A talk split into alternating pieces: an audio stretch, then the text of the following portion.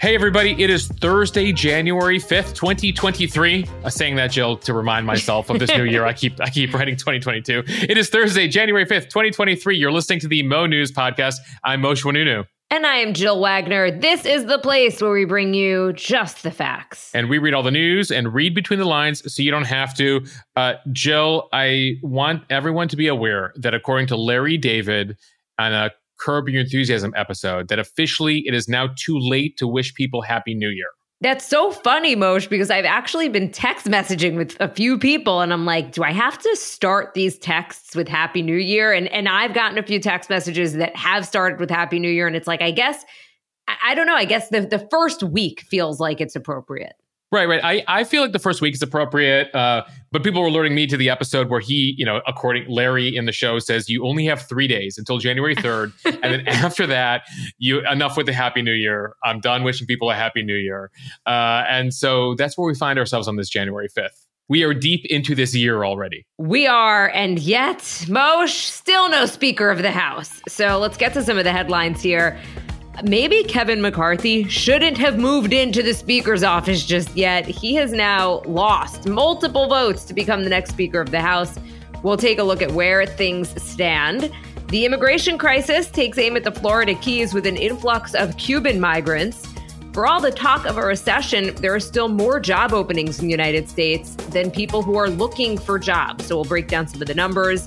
A preview of CES 2023 and some of the coolest gadgets on display, like a lightweight flat screen TV that easily sticks to a wall, no wires needed. Sounds convenient.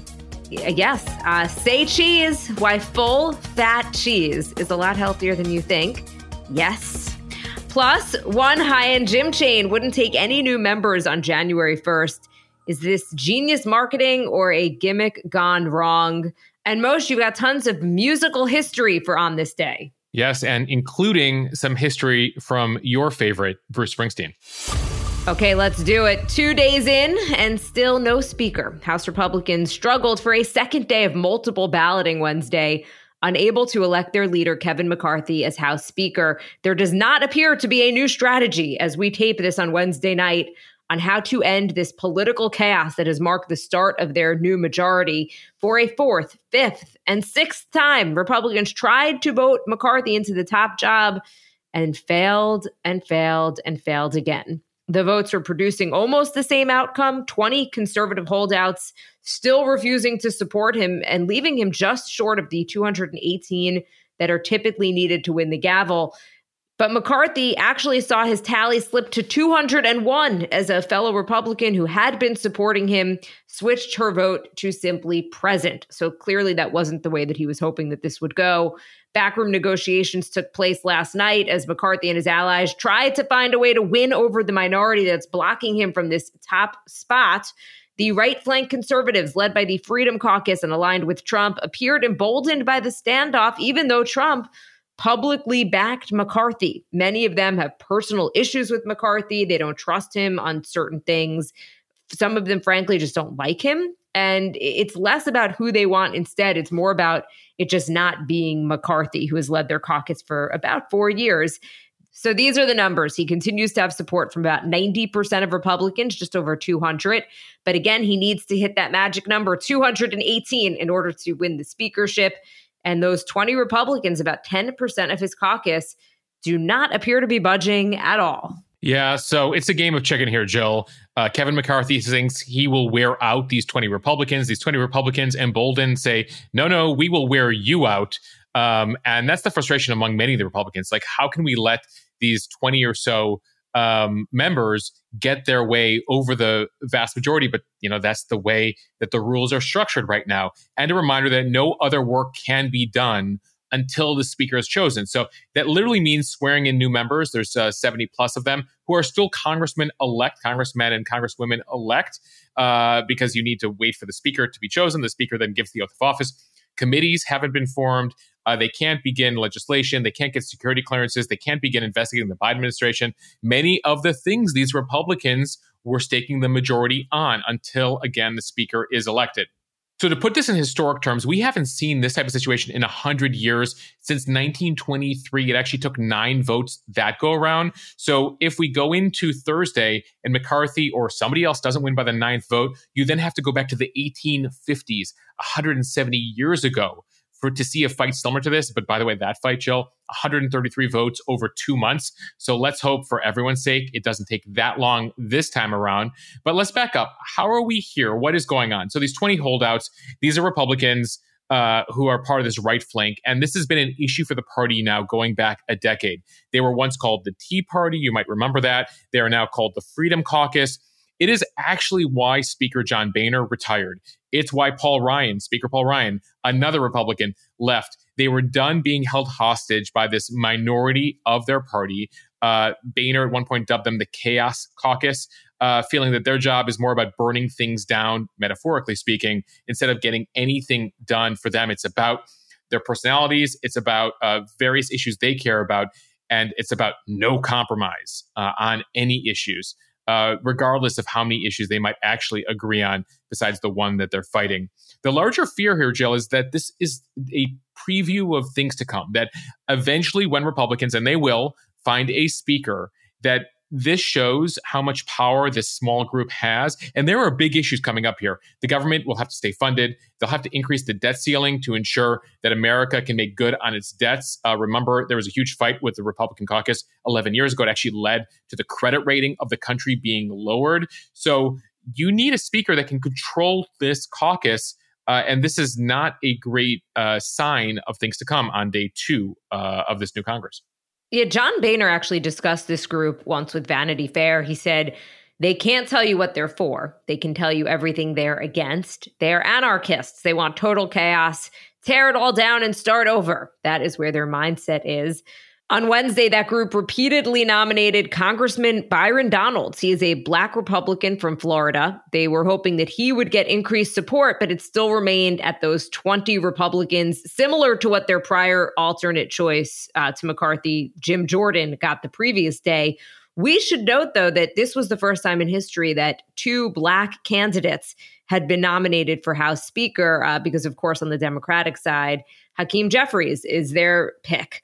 Uh, so the question now is how long McCarthy can hold out, what avenues he even has. There's been a lot of talk of turning to Representative Steve Scalise from Louisiana. He is the Republicans' second in line, and he's viewed as the leading alternative to McCarthy. Did you happen to see, though, um, any of the interviews with Byron Donalds uh, after, I think it was after maybe the fourth vote or the fifth vote, he spoke to the media he was basically downplaying the chaos and he was like, yeah. look, it's only been 48 hours, chill. Um, you know, he's like, my kids are at school, everybody's lives, you know, are moving forward. You guys in the media are just kind of obsessed with this. And he happened to vote for himself. And they asked him, they're like, you know, do you want the job? And he's like, well, listen, I mean, who wouldn't vote for themselves, right? He's like, can you blame me?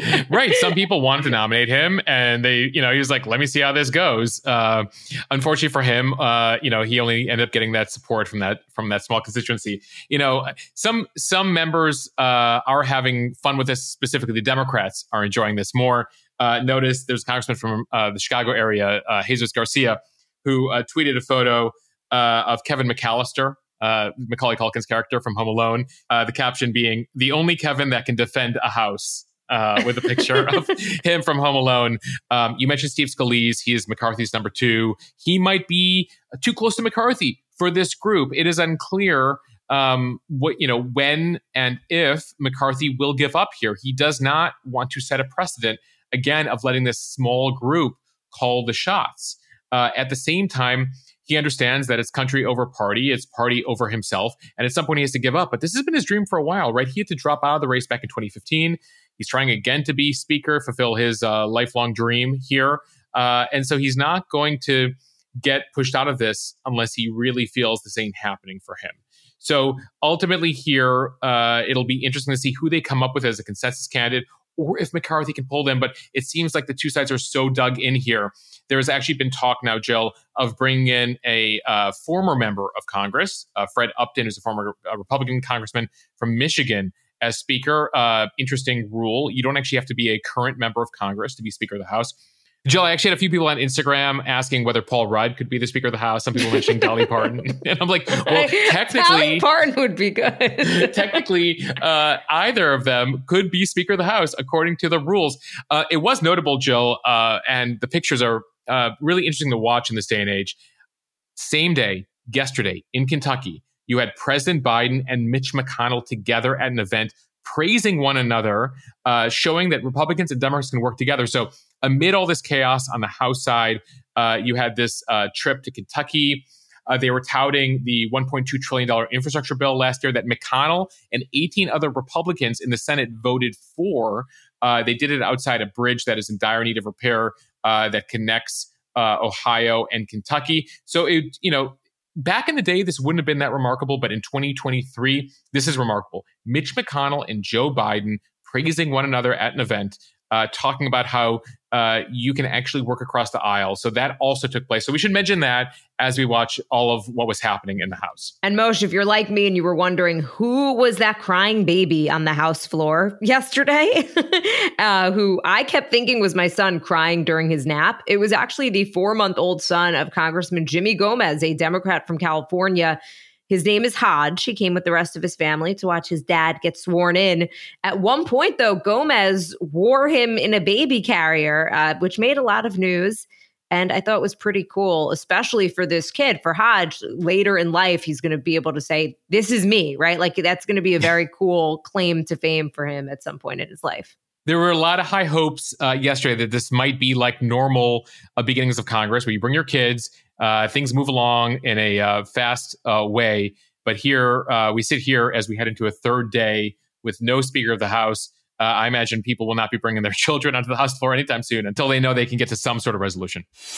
Okay, now let's turn to the immigration crisis. This time, though, the focus is on an influx of Cuban asylum seekers who arrived at a national park off the Florida Keys by boat. The national park is called Dry Tortugas. It's about 70 miles west of Key West, and it's only accessible by boat or plane. It's been closed since Monday, with hundreds of migrants camped out there, according to a National Park Service press release. So, law enforcement and medical personnel have had to evaluate, provide care for, and coordinate coordinate transport to Key West for approximately 500 migrants who arrived in the park over just the past couple of days.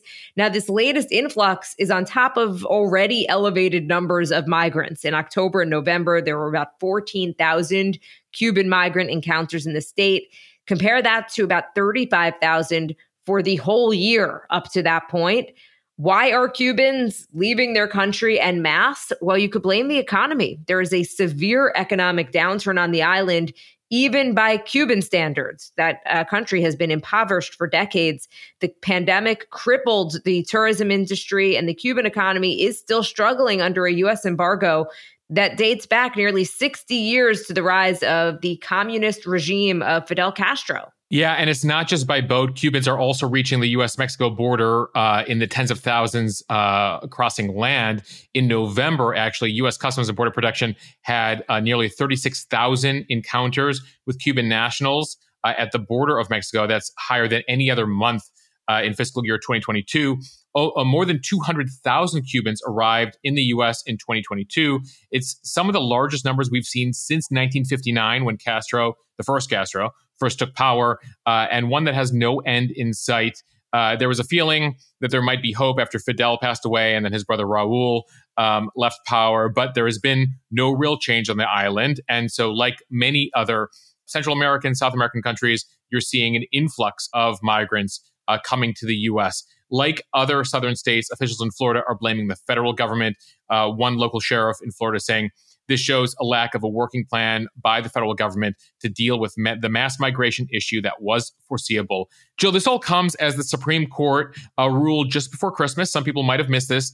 Uh, they ruled uh, to keep Title 42 in place uh, for now. That's the policy which has allowed the U.S. government to expel migrants who might otherwise qualify for asylum but be able to expel them for pandemic health concerns.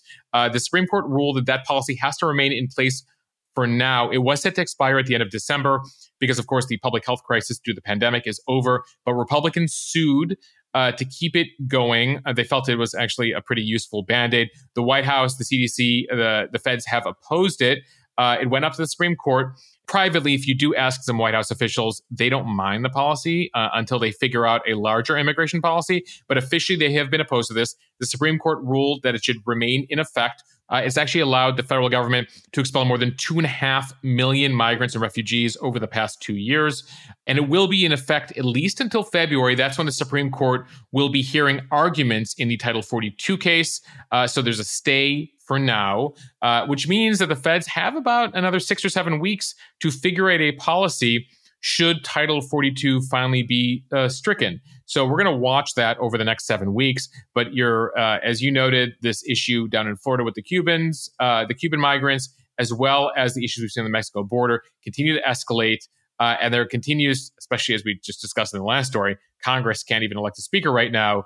I wouldn't be bullish that the uh, Congress can come up with some sort of immigration reform or policy in the next six weeks uh, to to cope with it. It is interesting though because former President Obama had loosened some of the restrictions around Cuba about six years ago, um, and then Trump basically reversed all of that. I was actually in Cuba shortly before Obama visited, and there was so much excitement there.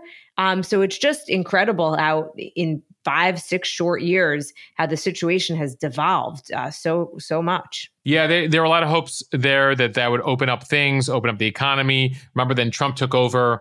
Uh, put some of those restrictions back in place, uh, but at the end of the day, you know the government there continues to be uh, to run the island very incompetently. There was uh, protests uh, that lit up in the last couple of years. The government clamped down. You know, you're talking about an authoritarian regime in Cuba, and they just haven't been able to get that economy going. And then, of course, COVID hit, and they still are at less than half of the tourists they used to be seeing pre COVID. And that has really uh, hurt the economy on the island.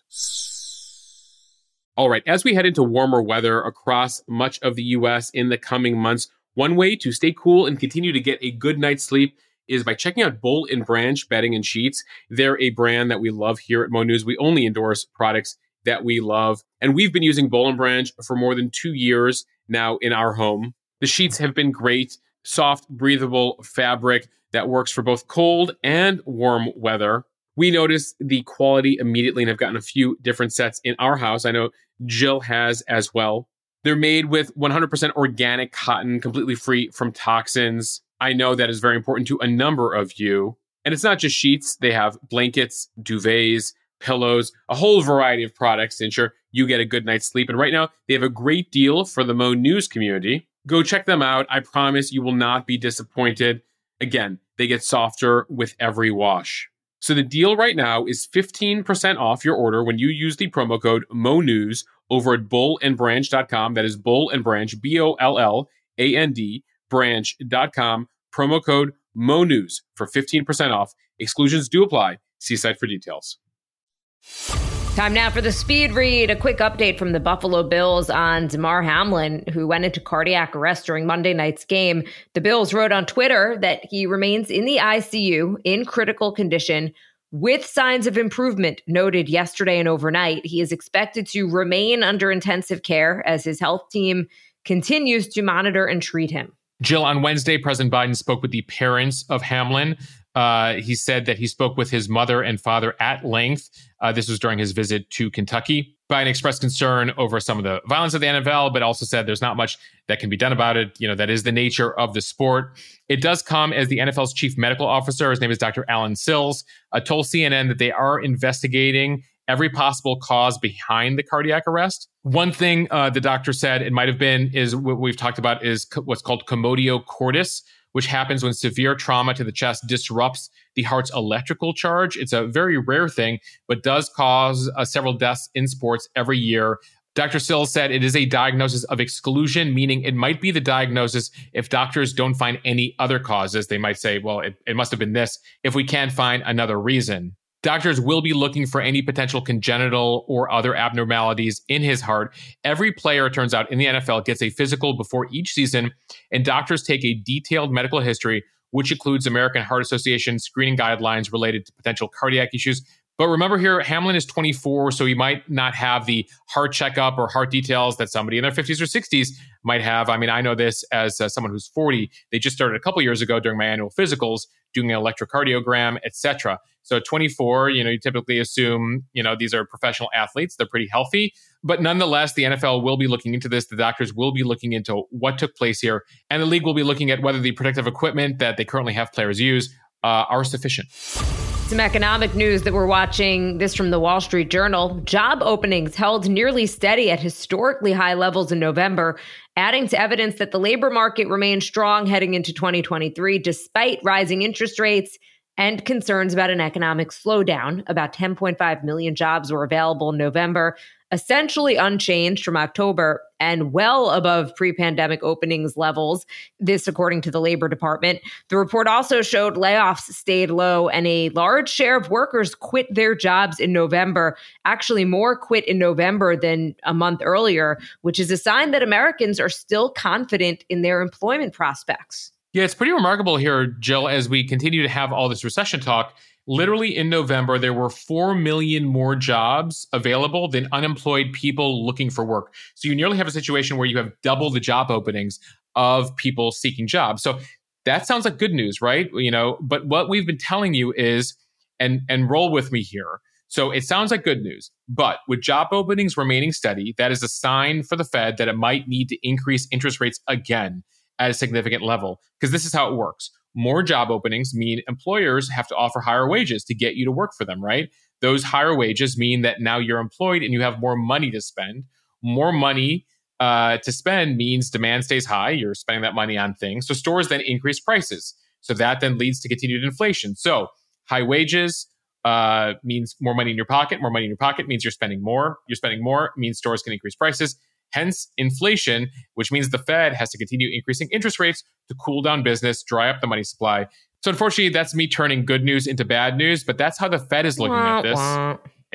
Jill, I think we need to keep that sound effect going, but that's that is the wah wah Mosh turning a positive economic headline into a negative one. But I just want people to be aware of it because that's the way the Fed is looking at things. One other economic story, job related story that we're watching officially now that we're in 2023 minimum wage increases uh, took place in 23 states and DC this week. Uh, 13 states tie their minimum wage rate to the consumer price index, and other states had increases set by ballot initiatives or legislation. So while the federal uh, minimum wage remains stuck at 725, a growing number of states now have minimum wages of $15 an hour or more. So that's one other thing as we're, as we're talking about the job market. Also, on the jobs front, we do want to mention Salesforce announced that it would be laying off 10% of its workforce as many of its customers are taking a more cautious approach to spending. And tomorrow we'll be getting another read on the job market when the Labor Department releases their numbers for December. Yeah, Jill, and the Wall Street Journal also reports that Amazon, uh, those layoffs we told you about late in 2022 that we thought would impact 10,000 Amazon employees will actually impact 17,000 Amazon employees. Uh, they're concentrated in the company's corporate ranks. Keep in mind, Amazon employs more than a million and a half people. But those 17,000 layoffs now, according to the journal, represent the highest number of people let go by a tech company in just the past few months, as we've been telling you about all those layoffs at a bunch of the big tech companies.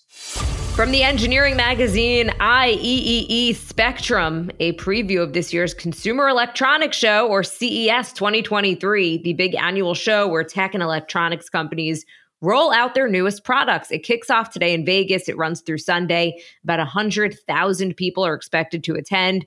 So they are expecting to see AI in places both useful and silly, attempts to make a killer app for the metaverse, and TVs with new features that manufacturers hope will get consumers to trade up from their existing models. As always, the highlights of CES, though, uh, according to this magazine, are some of the gadgets that you didn't know you needed, but are clever, well designed, and solve real world problems.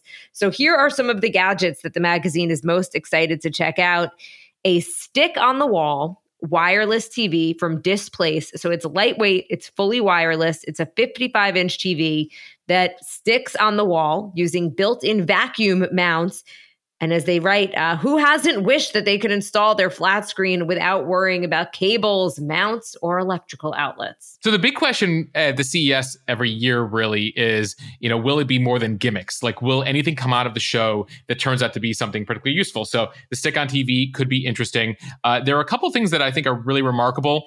um, in the health front, in the health tech front, that I think could be interesting. Uh, one thing, sign of the times, a reusable breath test for COVID, RSV, and the flu. This comes to us from a company called Opteev Technologies. Apparently, the device will be reusable. It will use cartridges that only need to be changed after a positive test or a couple of weeks of daily use, and it'll give you results within 60 seconds. So that could be interesting. Also, on the health front, uh, they're promoting uh, the rollout, and we'll have to see what this looks like a phone dongle that takes the itch out of insect bites.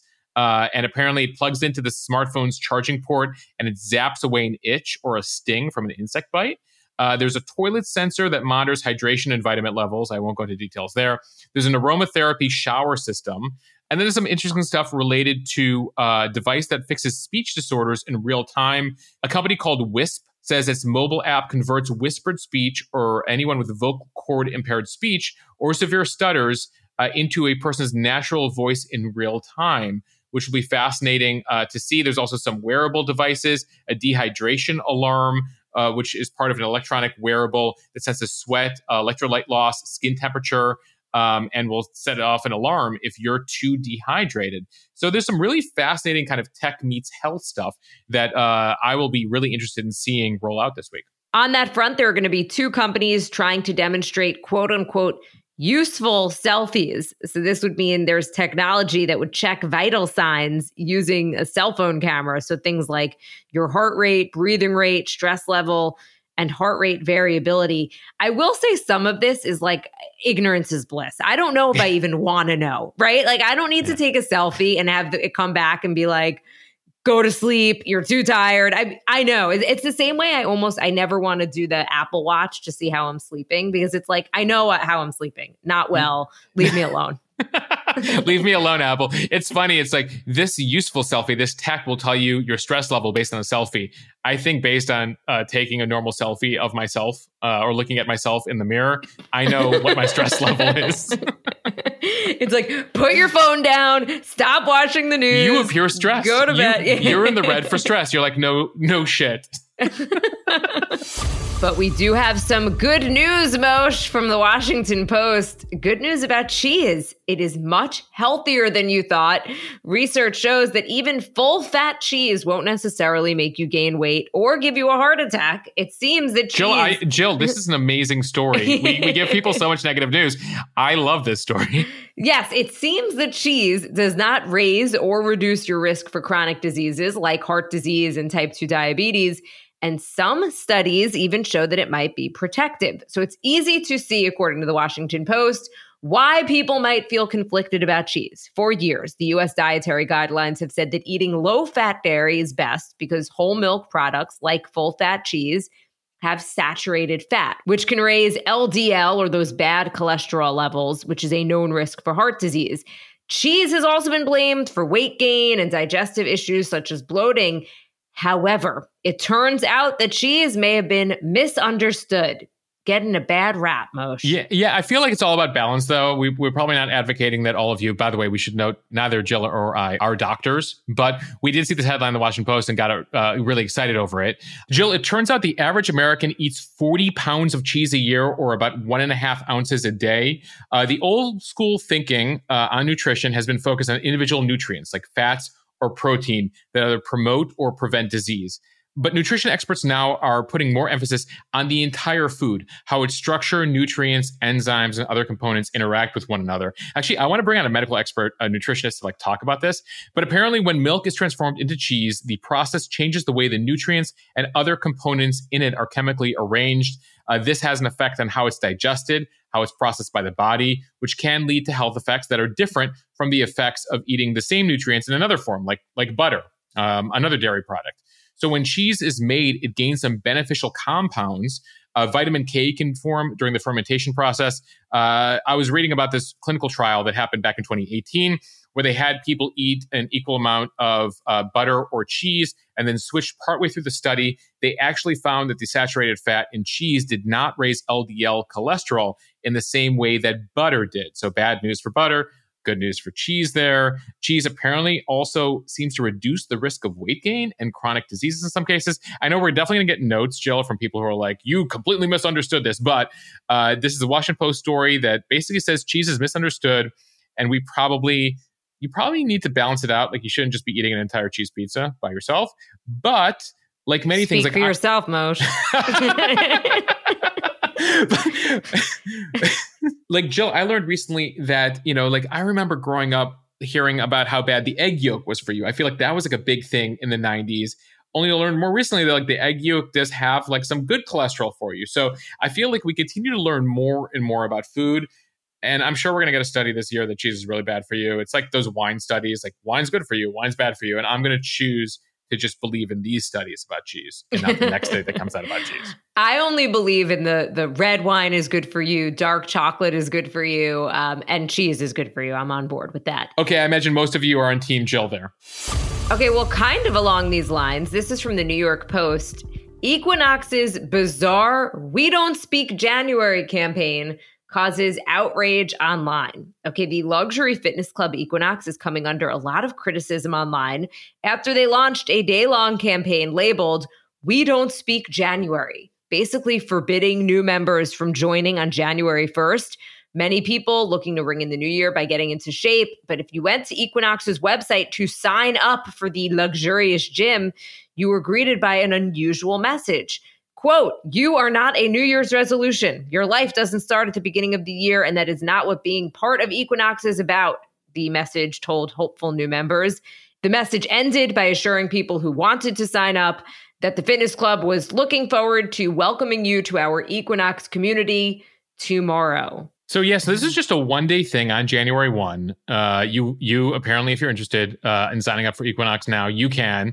But they decided to go with this sort of bizarre marketing stunt, uh, and it's being greeted by a lot of backlash online. And, and keep in mind, by the way, Equinox like typically their memberships are between like 200 to 400 bucks a month. So these are like very luxe. You can you you can kind of envision the meeting here, Jill, where like you know, a bunch of marketing gurus were like, you know, would be really cool is if we don't let people sign up to work out, you know, like, and and I can see where conceptually some people were like in a on a Zoom. Let's make them work for it. Yeah, let's make them work for. Like, we're not going to be so cliche as to make you sign up on January 1st, but January 2nd, totally. So there's a whole bunch of reactions online. Uh, one user commented on the company's tweet, didn't realize a health club would be so vehemently against people trying to checks notes, improve their health and well being.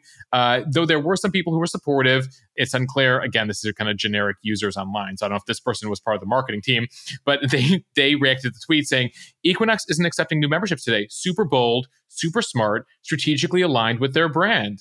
But I think the mix, if you look at the mix of reactions, was mainly negative. I don't know. I feel like any gym that's costing you that much money, it's like if somebody wants to join, let them join. I, I don't really get it. we will not let you join this day because we are not going to be cliche. You know, it stands in contrast, Jill. Planet Fitness like sponsors part of the ball drop in Times Square on New Year's Eve because they know this is like the big time for New Year's resolutions. Like people want to get healthy, get fit. So, you know, but again, we're not talking about Planet Fitness. We're talking about Equinox in this case, and it got certainly people talking. Uh, so we'll we'll see if there's any long term impact whatsoever for them. All right, Jill, as always, uh, we will end with On This Day in History. Uh, have a couple factoids for you, including uh, one about your favorite, Bruce Springsteen, and some other musical history. So, First things first, 50 years ago today, on January 5th, 1973, the FAA for the first time began requiring airlines to begin screening all passengers and carry on for weapons. So metal detectors got their start 50 years ago today in airports. This uh, this was as the you saw that first rise in terrorist attacks back then in the early 70s. Uh, also 50 years ago today, on January 5th, 1973, Bruce Springsteen put out his first album, Greetings from Asbury Park. I was looking at some of the songs that were on this album.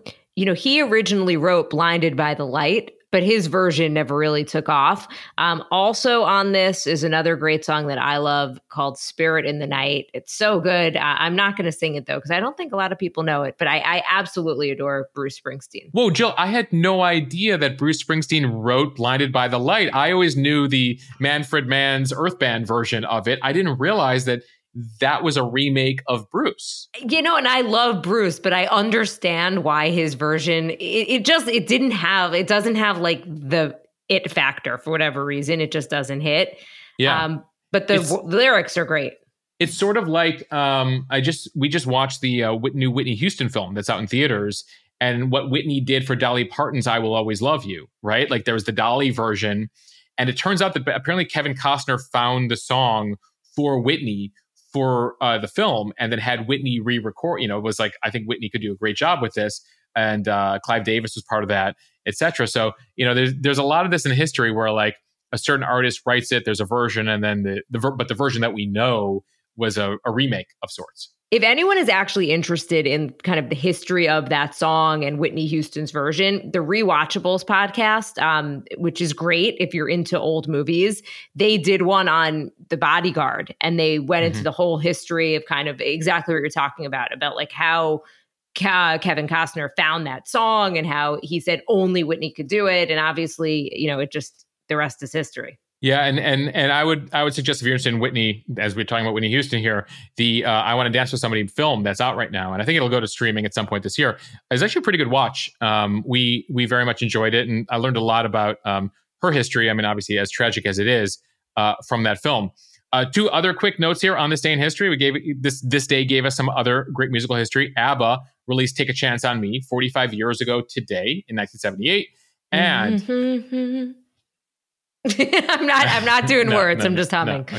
No. and finally, on this day, 42 years ago today, Sugarhill Gang's "Rappers Delight" became the first hip hop song in history to reach the Billboard Top 40 charts. I said a hip hop, a hippie to the hippie to the hip hip hop, and you don't stop. Uh, my husband claims that he knows every word to this. Really, we'll, yes. we'll have to have him on um, on a separate podcast because it's a long song. It is so good, and I feel like it's it so was good. part of the soundtrack of my youth, anyway. Oh, a- absolutely, and the Sugarhill Gang really, you know, helps set off the popularity of hip hop music in the 80s. You have the rise of MTV uh, right around then as well. So uh, a lot of music history on this day. Jill, Bruce, ABBA, a Sugarhill Gang. We got a little Whitney Houston. We, hopefully, all of you out there have gotten your fill of the day's news and a little bit of music on the side. We've got range, Mosh. Uh, yes. Definite range. All right. We do want to thank everyone for listening to the Mo News Daily Podcast. Follow us and subscribe so you don't miss an episode. And please review us in the App Store so we can continue to grow those reviews really do make a difference. So we appreciate all of you who can take a moment uh, to give us those five star reviews, can we say, um, for this podcast. If, by the way, you have feedback for us, you can email us at podcast at mo.news. Again, podcast singular at mo.news. If you have suggestions, thoughts on what you want us to cover, anything you might want on this podcast, don't forget to follow us, of course, over on Instagram, where this all got started for 24 7 coverage over at the Mosh Instagram account at M O S H E H. And with that, we will see you guys. Tomorrow is Friday. Get excited.